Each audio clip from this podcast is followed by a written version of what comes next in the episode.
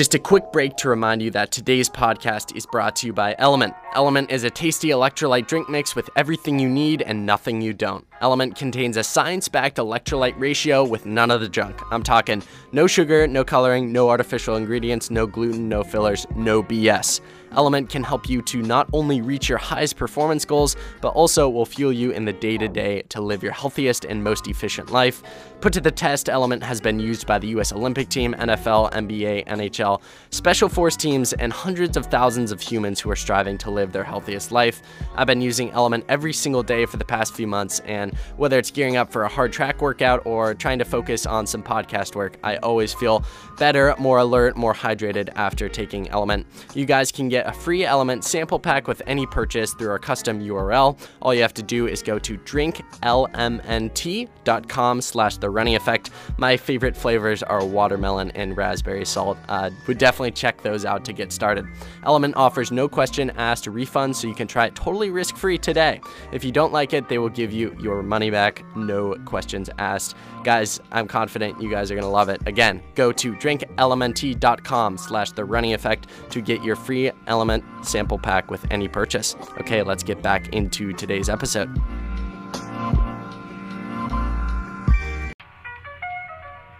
Ladies and gentlemen, welcome back to another episode of the Running Effect podcast with Dominic Schlueter. I'm your host, Dominic, and coming back on the podcast for her second ever appearance is the one and only Vanessa Fraser. Vanessa is an athlete for Nike and Nike's Bowerman Track Club, and she also is recently, uh, she works for a venture capitalist firm in the San Francisco area. So to excel in both of those things is quite extraordinary and impressive. And because of her recent changes from full time professional runner to still being a professional runner, but now going into this interest of venture capitalism, uh, I wanted to get her back on the podcast and ask her some questions surrounding all of that. So today's conversation was a ton of fun. I learned a lot about Vanessa's uh, current life and all the exciting things she's got going on. Before we hop right into today's episode, I would greatly appreciate it if you give us a follow, a five star review. Uh, if you have not already done so on Spotify or Apple Podcasts, you're already listening to this, so it will legitimately take between five and 10 seconds to do those two things. And then also consider sharing the show with a friend or two, a family member, a teammate, a parent, a sibling, whatever it might be. Um, through doing that, we can reach more people and hopefully inspire them in the process. So without further ado, enjoy my conversation with the one and only Vanessa Fraser. Vanessa Fraser, welcome back to the Running Effect podcast. How are you doing this afternoon? I'm good, thanks. How are you doing? I'm doing fantastic. I'm going to start us out with a little bit of a throwback. Correct me if I'm wrong on any of my facts here, but since third grade, you wanted to go to Stanford, your dad went to Stanford, and then you ended up going to Stanford and contributing both academically, but maybe uh, more prominently, people know about your contributions on the track and on the grass. You did so many incredible things at that university. The reason I ask is because today is decision day for their regular decision students. So I'm curious, do you remember the day you found out that you got into Stanford? Oh my gosh, yes, I do. Um, I found out separate from regular decision day uh, since you know the recruiting process runs on a different timeline um, and I got the phone call from the assistant coach at the time letting me know that my application was accepted and I for some reason I was walking through my parents' garage. I don't know if I went out there just as I was like freaking out or what, but it's like that thing where you remember exactly where you are when you're getting news that's very newsworthy. And yeah, I remember that moment so vividly. It was a dream come true for me. And then, like, the next day or that weekend, uh, Stanford and Oregon were playing each other in football, and that's an iconic rivalry. And I had some friends over, and we watched the game, and it felt like a little celebration. And yeah, it was very exciting, happy times. So just this past week, I had on mutual friend Alex Ostberg back on the podcast. On that podcast, without even him trying to sound smart, he said one of the most genius quotes, at least. Uh, I had to put it in like the notes app on my phone of, of quotes. Um, uh-huh. His quote while he was talking about, I forget what we were, what subject we were talking about, but Alex said, "So often we rush through ordinary moments, waiting for the promise that extraordinary moments have to offer, and only in hindsight do we realize that those ordinary moments sometimes hold the most meaning." Meaning. So when you think mm-hmm. back to your Stanford years or even just your life in general, uh, what are some of those ordinary moments that looking back on them, you're like, wow, those were a lot more special than they were in the moment? I love that quote. Alex is definitely very, very wise. It's funny because I have these random memories from my time at Stanford that really stand out to me that were very, very ordinary. Like I can think of specific moments coming around the um, curve on the track, looking up and seeing Hoover Tower and literally pinching myself and being like, wow, this is my life. This is literally what I dreamed of for so many years. And it's just an ordinary day of practice, you know, just another track workout. I did those twice a week, every week for five years. And yet I can think of some of those like specific times where it's just a normal workout. I'd pinch myself and be like, yeah, this is this is me living out my dream. That's pretty cool. Outside of the running and pra- practice aspect of attending Stanford, what were some of your favorite things to do outside the classroom and outside of practice that you look back on fondly? Just like biking through campus, uh, going to Coupa Cafe on campus, meeting a friend and getting a chai latte. It's like the the classic favorite order at Coupa Cafe um, hanging out with friends in their dorm rooms. Uh, I had a couple friends uh, that I would play sophomore year. I'd go and play Mario Kart with, which I'm not like a gamer at all, and I'm terrible at Mario Kart even, which I feel like is the most basic. But um, or uh, two button FIFA. I'd go over to their room and um, play that. I had a couple other friends where we had like Tuesday night pillow talk tradition and I'd go over there on Tuesday night and we'd have deep philosophical conversations. Um, again, it's kind of funny. It's like very ordinary activities with friends that made up this collective experience um, that's just so special and unique uh, when you're in college. I think back on it now a lot. Um, and often yearn for what I think is most special, which is that you're in a community of people who are all your age, um, with vastly different interests, but at the same time, you're all sort of on this similar path of getting an education and immersing yourself in these collegiate experiences. And it's just ne- never in your life are you ever in that environment ever again where you're surrounded by a few thousand people your same age who are all kind of in this same community. Um, so it, it's just, yeah, it's just a special, unique time of life. You're currently back in the San Francisco area, which is close enough to Stanford um, after being in Oregon. And when I say in Oregon, yeah. you were always at altitude camp. So not really in Oregon, but all over the place. What's it like to, to go back at least somewhat close to Stanford and go back to your roots? It's been great. I really, really miss training with the team on a day to day basis. Like, I'd be remiss not to recognize the huge hole in my life that that has left. But, you know, with every loss, there's something to to be gained and to be back in the Bay Area. I really do. My heart is really in the Bay Area. Uh, growing up south of the Bay, down in Santa Cruz, and going to Stanford, and every little pocket has its own personality and San Francisco itself is definitely very unique. So it's kind of nice because it has this flavor of home, this flavor of nostalgia from college, but at the same time, it's also a new experience. And um, and I think it's really important to have new experiences in your life as well. So it's a good mix of that. Going back a little bit in time, I guess we've been back in time this whole time. So maybe going forward from your college years and what we've been talking about, uh, take me through your decision to take a step back from the Bowerman Track Club and go into the venture capital industry um, and just, yeah, those steps. And then I'll ask you a few follow up questions on that. The decision was not one that I, I guess, that came from within in the sense that it really fell into my lap and forced me to have to make the decision. I wasn't consciously thinking that I was going to be making a change anytime soon. I sort of had the timeline of of making it through the 2024 trials and then reassessing from there, which I think a lot of athletes think in terms of Olympic cycles. But I got recruited for this job and I had always had an interest in the venture industry because of the similarities that I see in startups and entrepreneurs to the athletic experience, but especially being an endurance distance runner.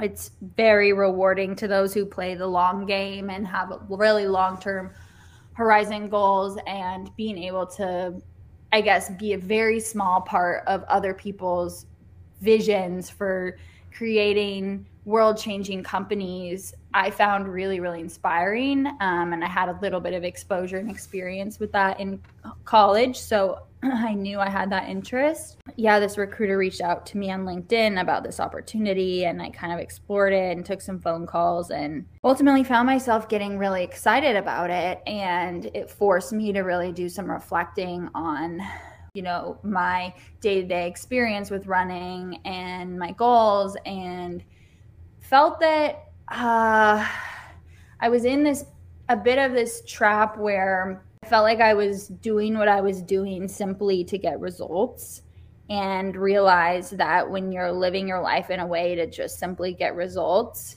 um, it can often leave you feeling very empty unless you're getting those results. And then when you're getting those results, it all feels worth it, right? Like anything that's worth having in life, I think involves sacrifice. And it doesn't always feel like sacrifice if you really love it. And at the same time, um, if you're not getting really what you feel like are true rewards from all that sacrifice that you're putting in, it can wear you down mentally. And that's the place that I started getting to where I was just pouring so much into running and I felt like my body was working against me. It was always something, whether, you know, I had my surgery back in 2020 and a little bit of injury trouble after that. But then I had been healthy for two years. So it wasn't even injury issues. It was like confusing physical body things, low ferritin, um, fatigue, overtraining uh, low estrogen, RED-S, like all these different things coming up that just felt like my body was working against me and I wasn't able to run at the level that I wanted to run. And and it does get to a point where I'm like, wow, this is not this is not fulfilling me if I'm not getting what I want out of this. And then it's like, okay, so maybe I'm not actually loving this sacrifice in the day to day and I need to to reevaluate how can I create a life um, that I really love, regardless of the results that I'm getting, and reconnect with my true love and joy of running because I truly do still have big goals in the sport and believe that I have more potential in the sport. But in order to get there, I have to create a day to day life that that's filling my cup, regardless of the times that I run on the track. So you're talking about some of those minor setbacks you were having, um, despite not having any major injuries in that two-year period. Can you take me through the mindset behind those things? Because I, have experienced it. I'm sure many of our mm-hmm. listeners have, where they're like small things that are just mentally just sometimes just destroy you mentally and make the sport absolutely miserable. But also, you yeah. know, you love the sport. It's just not the same when you're going through a setback. So, can you kind of take me through your mindset um, when you're going through some of those tough times and how you still try to fall in love with the sport and stay in love with the sport despite those experiences? Yeah, for sure. I think the hardest thing about those sort of whatever you want to categorize them as uh, non injury setbacks are sometimes don't get me wrong, injuries are really, really hard, but sometimes those other things are harder because you don't have a specific physical ailment that you can feel. Um, so I'm not like in pain walking across a room and having to limp, and I don't have a diagnosis that tells me if I rest my foot for four weeks, it's gonna heal and I'm gonna be back to running in you know X number of days and I'll be out of shape from having a little time off from the injury, but I kind of know generally this timeline that I'll be back and feeling good. And you have something like low ferritin, for example, where you feel totally normal in your day to day and even totally normal on easy runs. And then you go to do a, a, really hard workout and you just feel off, or you go to race and you feel okay the first half of the race. And then the second half of the race, you just kind of fall apart and it's confusing, um, it's frustrating, and it's a validating when you finally get blood work and you go, oh, yeah, this is probably why I'm not feeling so good. But then it's still kind of an unknown timeline of when is this level going to be normalized? And then how long does it take for my body to feel better? And I think it's just really hard to, it is really hard to, uh, you know, hold on to the joy in the sport during those times. Um, and I think, I think that's where it becomes really important and that's like the lesson that i really had to learn to detach your joy from the sport from your goals and your desire to get results and uh, and think about the things that bring joy outside of just achieving a certain time which is for me like running with friends running in new beautiful places and focusing on that and leaning into that and making sure to create space for that like okay i want to go on this really pretty run on saturday with my friend and enjoy running for what it is at its pure core without without chasing specific times and like leaning into those joys of the sport through those more challenging physical times I think uh, something I've heard through the many, many interviews I've done uh, of high level individuals advising people is to try to separate your identity from the sport so that when you have an injury or a setback, you aren't completely crushed because it's not your whole identity and you can fall back on different things. Um, how has that approach worked in your life and how hard has it been to detach your identity from uh, what was at a point your full time mm-hmm. professional job? It was a lot easier to separate my identity from the sport when I was in high school and college because there were just natural interests that evolved. And like I said, in college, especially when you're living in this community of people who have such a vast range of interests, you're exposed to so many different subjects in school, and there's other clubs. Not that I was really a part of any other club, but just the idea that there's this big world outside of just your sport and knowing that that's going on around you made me feel like a more whole person outside of just the sport. And I think that was the biggest struggle for me as a pro um, and in the you know pro training environment where all of a sudden that community of people your age doing all these different interesting things right outside your front door is wiped away and you're in a small bubble of people who are committing their lives to the sport which is a beautiful thing and um, and is you know really how you reach the highest of levels is by dedicating yourself to it but it becomes a lot harder to separate your identity from that.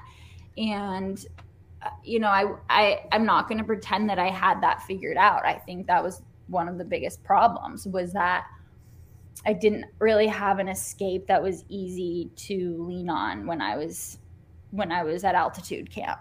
Um, it felt like there was nowhere really to go and i was just in my thoughts of like oh gosh like why aren't these workouts clicking? And and so that's part of the impetus of making the decision to move to san francisco and take a job is finding that identity and like reconnecting with that identity that i have outside of sport. Because everyone has that obviously. Nobody is made up of one thing. No even the the, the Olympic gold medalists and those who dedicate their lives fully to the sport, like that's also not their identity. But for me, I just had to find a way to like tangibly connect with other parts of myself.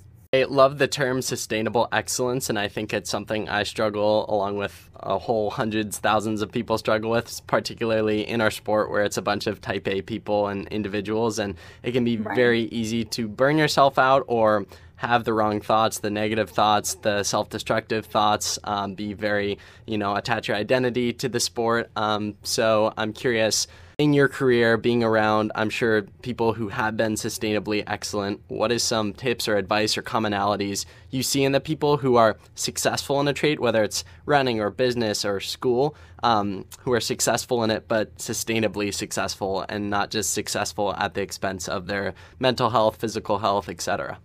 I think it comes down to balance. Uh, now working, you know, at a very high level firm with very successful people in the business world, at least the people I work with, they have uh, an extreme level of work life balance. They care a lot about their families. They spend a lot of time for those who have children with their children. They travel. Uh, they value exercise and having that be a daily practice. Um, and on the running side, I can think of countless examples of people on our team really finding their stride when they had something else going on. For example, I've talked to Shalane Flanagan about this a lot, and she said she really started to find her groove in her career when she started making her cookbooks. And um and Grant what I think he's still finishing up his master's program online, but he's been doing his master's program online the last couple of years. When Courtney won her Olympic medal, she was doing a master's program online. And, you know, that's not always the case, but I can think of a lot of examples of these people having a very high level of sustained excellence. Um, really do have other things that they're working on that they're passionate about, or at least other hobbies that they enjoy. So going back to the the venture capital bit, can you explain for our listeners who don't know what venture capital is, uh, what it is, and then also I'm very curious, like what does your day to day or like a week of your job look like? So venture capital and where I work, I'm early, early stage venture capital. So you put money into a startup as an investment, and it usually, especially if you're an early stage investor, can take up to 10 years before you realize the gains. And the ultimate goal is that the company either goes public or gets acquired by another bigger company. And ideally, you know, you make a multiple return on that initial investment. But you also partner with the company as uh, typically like a board member. So you have this strategic role in guiding the company through its growth and seeing all those growth challenges over the course of the, say, 10 years that it takes for it to mature and exit. And my day to day is extremely varied.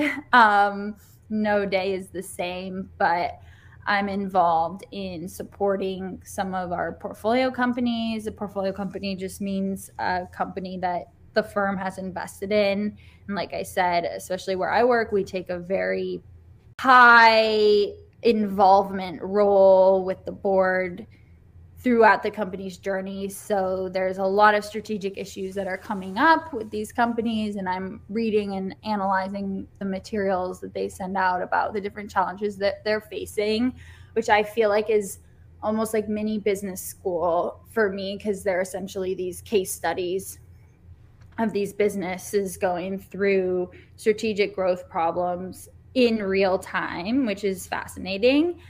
And then the other piece of the business is looking and scouting for those new investment opportunities and sort of creating theories about the world and how is AI going to change healthcare, for example, and doing deep dive research on those specific fields, and then also searching for companies that might be trying to solve problems in those areas of interest and meeting with those founders and the interesting thing about venture is that it's about like 90% no's or maybe even like 99% no's and only 1% yeses, which is really tough.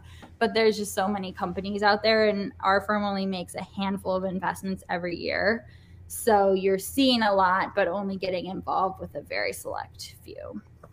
So I believe you said earlier you've seen a lot of commonalities between like high level business people with within your firm and just um, the business world and entrepreneur world and venture capital world um, mm-hmm. and elite athletes, professional runners specifically. So can you kind of speak to that a little bit more? Yeah. I think the biggest uh, commonality that serves both an athlete and a business person, entrepreneur, investor, whoever you may be, is a, like a stubborn commitment to your goal and your vision, and this mentality of I'm going to figure it out no matter what challenge I face. So that, you know, that resilience, that drive, that stubbornness.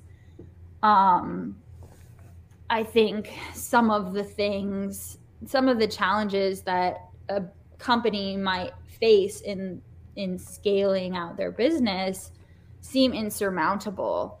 Uh, and it's just amazing to see what they what they overcome when they have a leader and they have a CEO who is hell bent on figuring it out. And sometimes that means pivoting. Sometimes it means, okay, we're actually going to change the focus of our product. We're going to change the market that we're targeting. But no matter what, we're going to figure out a way to make this a successful business. And it's just so similar to an athlete who might face countless challenges throughout a season or even a decade plus long career between injuries and um, other setbacks outside of injuries, what have you, mental struggles, and um, and it's like that mentality of you know I don't care if I get knocked down ten times, I'm gonna keep getting up. Was it hard at first? Kind of take me through your transition period, maybe that first month or two, leaving the Bowerman Track Club and, and going out to the venture capital firm and working there while also trying to, you know, get in your runs and, and focus on training a little bit, um, but also trying to exceed, uh, succeed in this new um, interest of yours. Can you take me through that first month? And was it hard? You know, we already talked about stepping away, but not actually like mm-hmm. the steps after you stepped away. So what was that period like?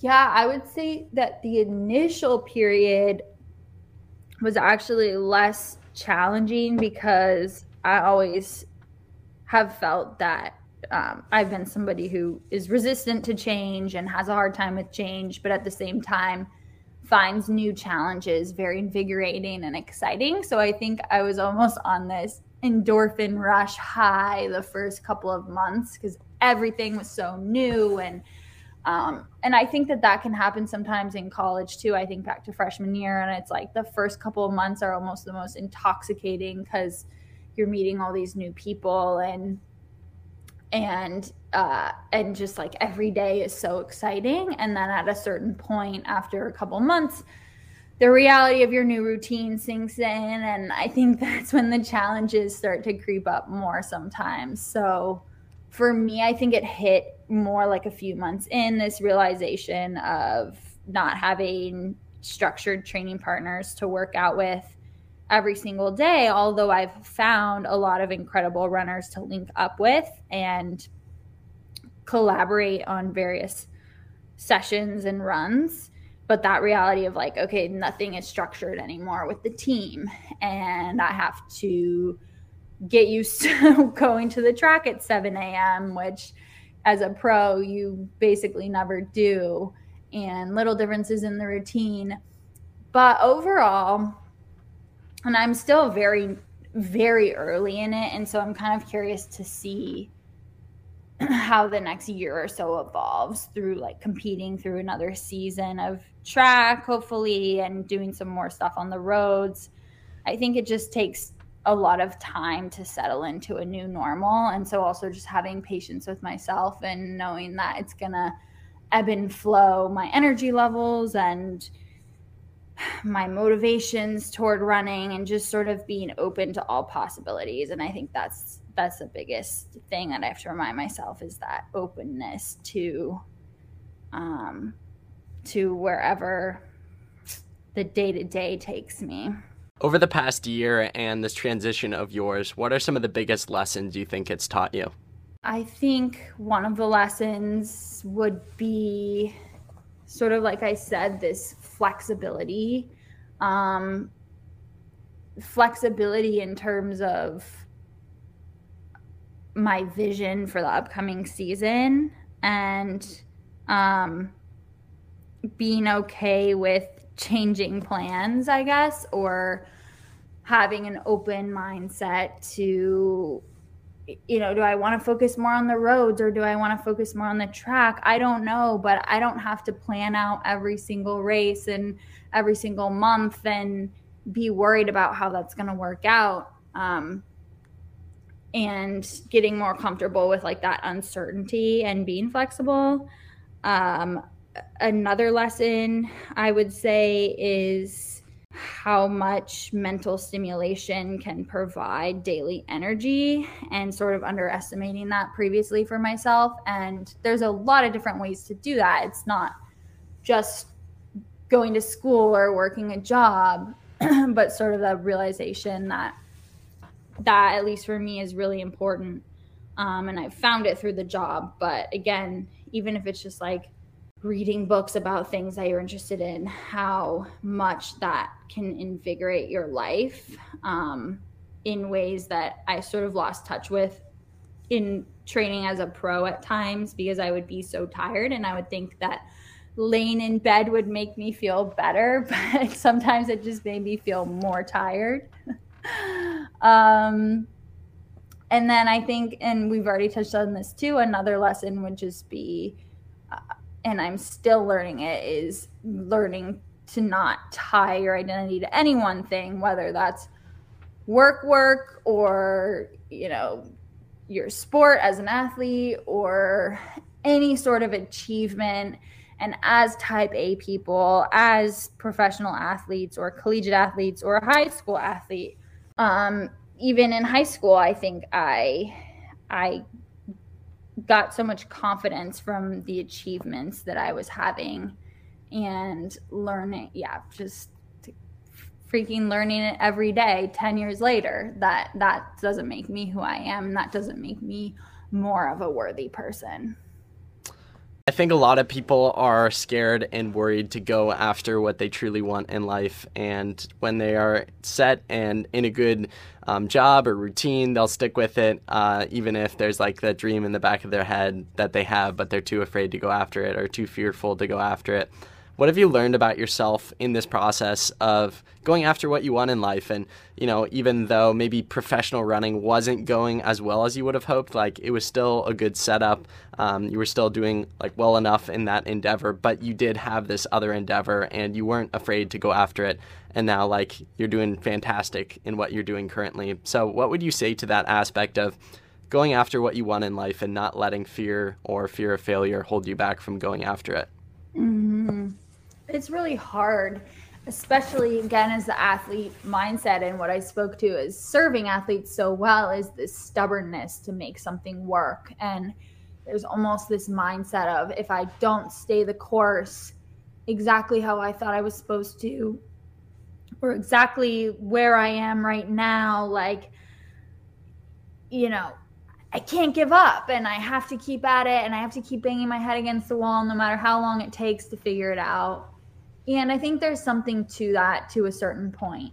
But I also think there's something admirable to leaning into that fear of taking a different big risk and changing course, doing something that you didn't necessarily have planned out for yourself. And the biggest thing that helped me was realizing that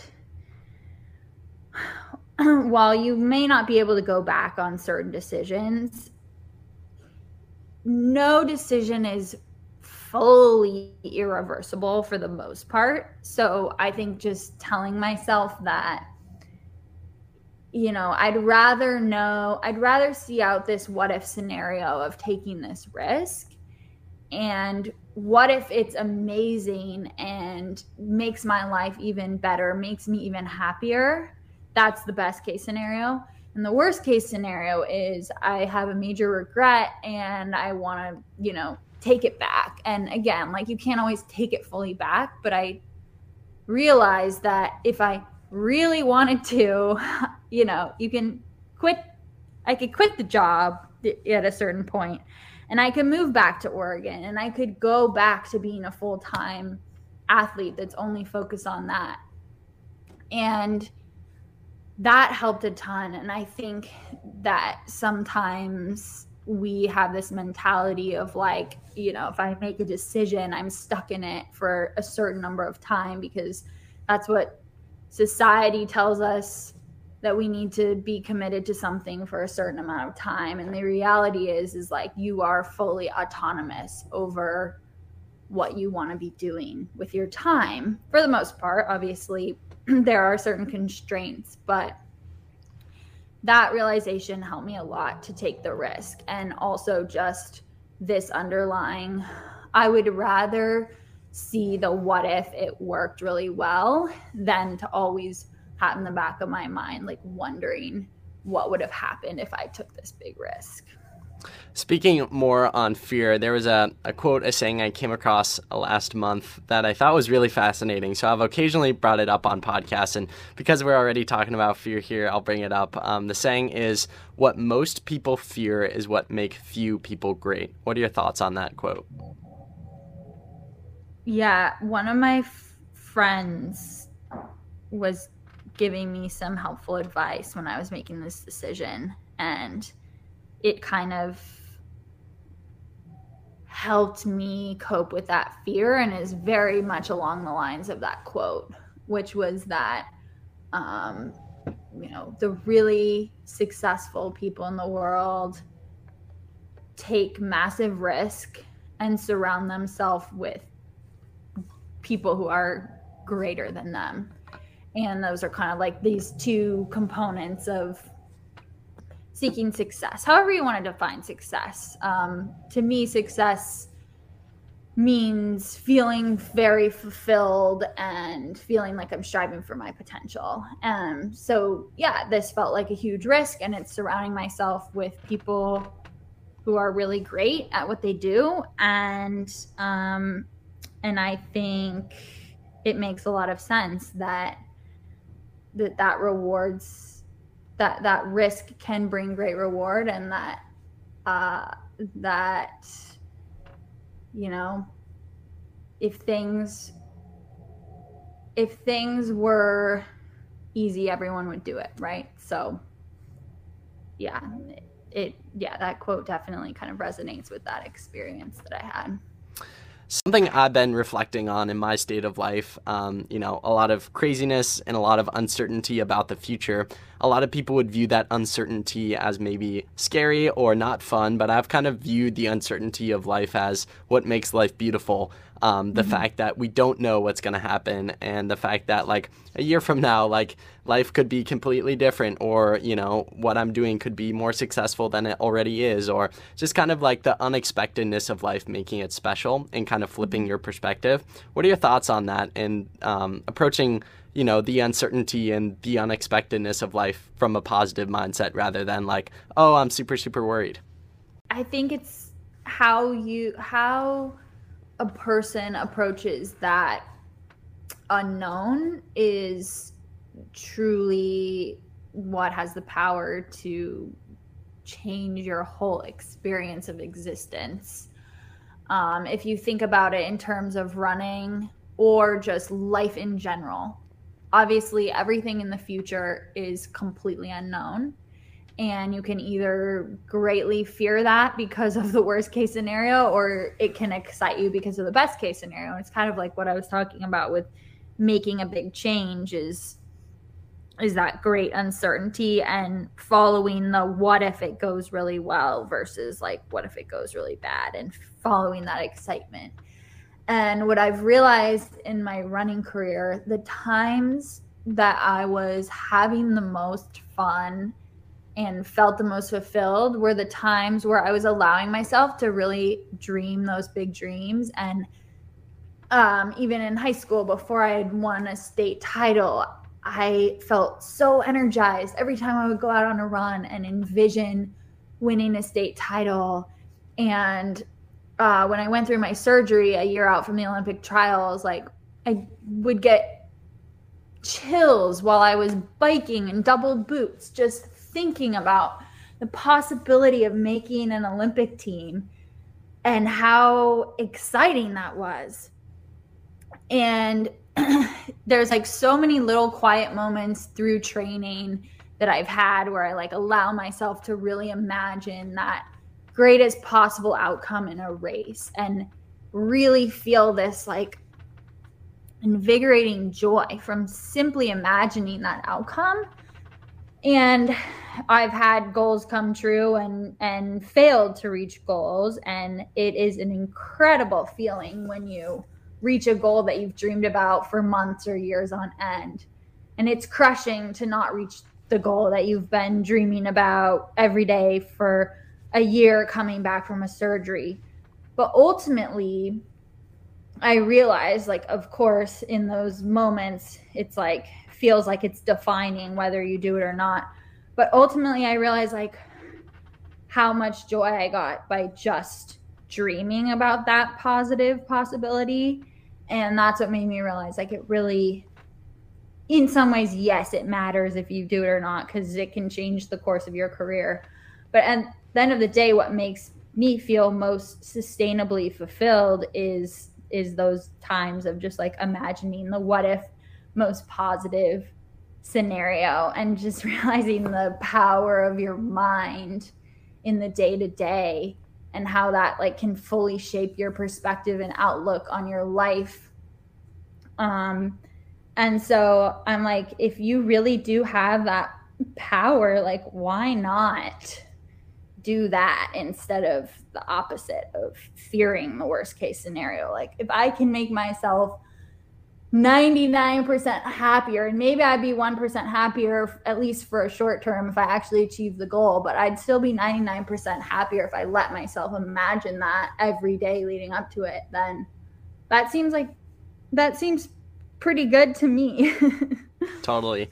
So, for those who have followed your journey, your career, your life, or just have listened to this podcast, never heard of your name, listened to the podcast, and was like, oh, you know, Vanessa's awesome. And also, her journey is really unique from being a professional runner to going into venture capital and also still pursuing uh, professional running. What would you want people to take away from your career and what you've done over the past year of following your heart and uh, following the journey? I think the biggest thing is to, guess the bottom line is like pursue what brings you the most joy.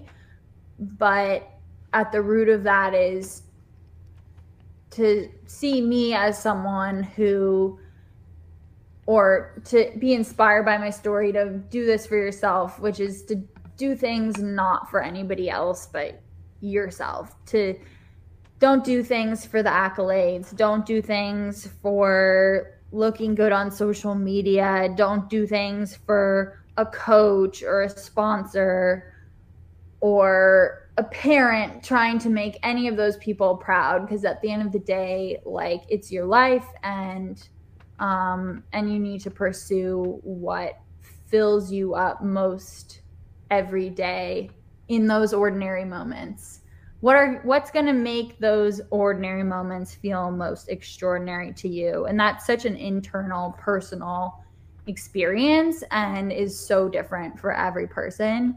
And having the courage to like find what that exact formula is for yourself so, what are some goals you have for yourself this year, 2023? It could be from a running perspective, business perspective, life perspective, whatever route you want to take it, or talk about all three.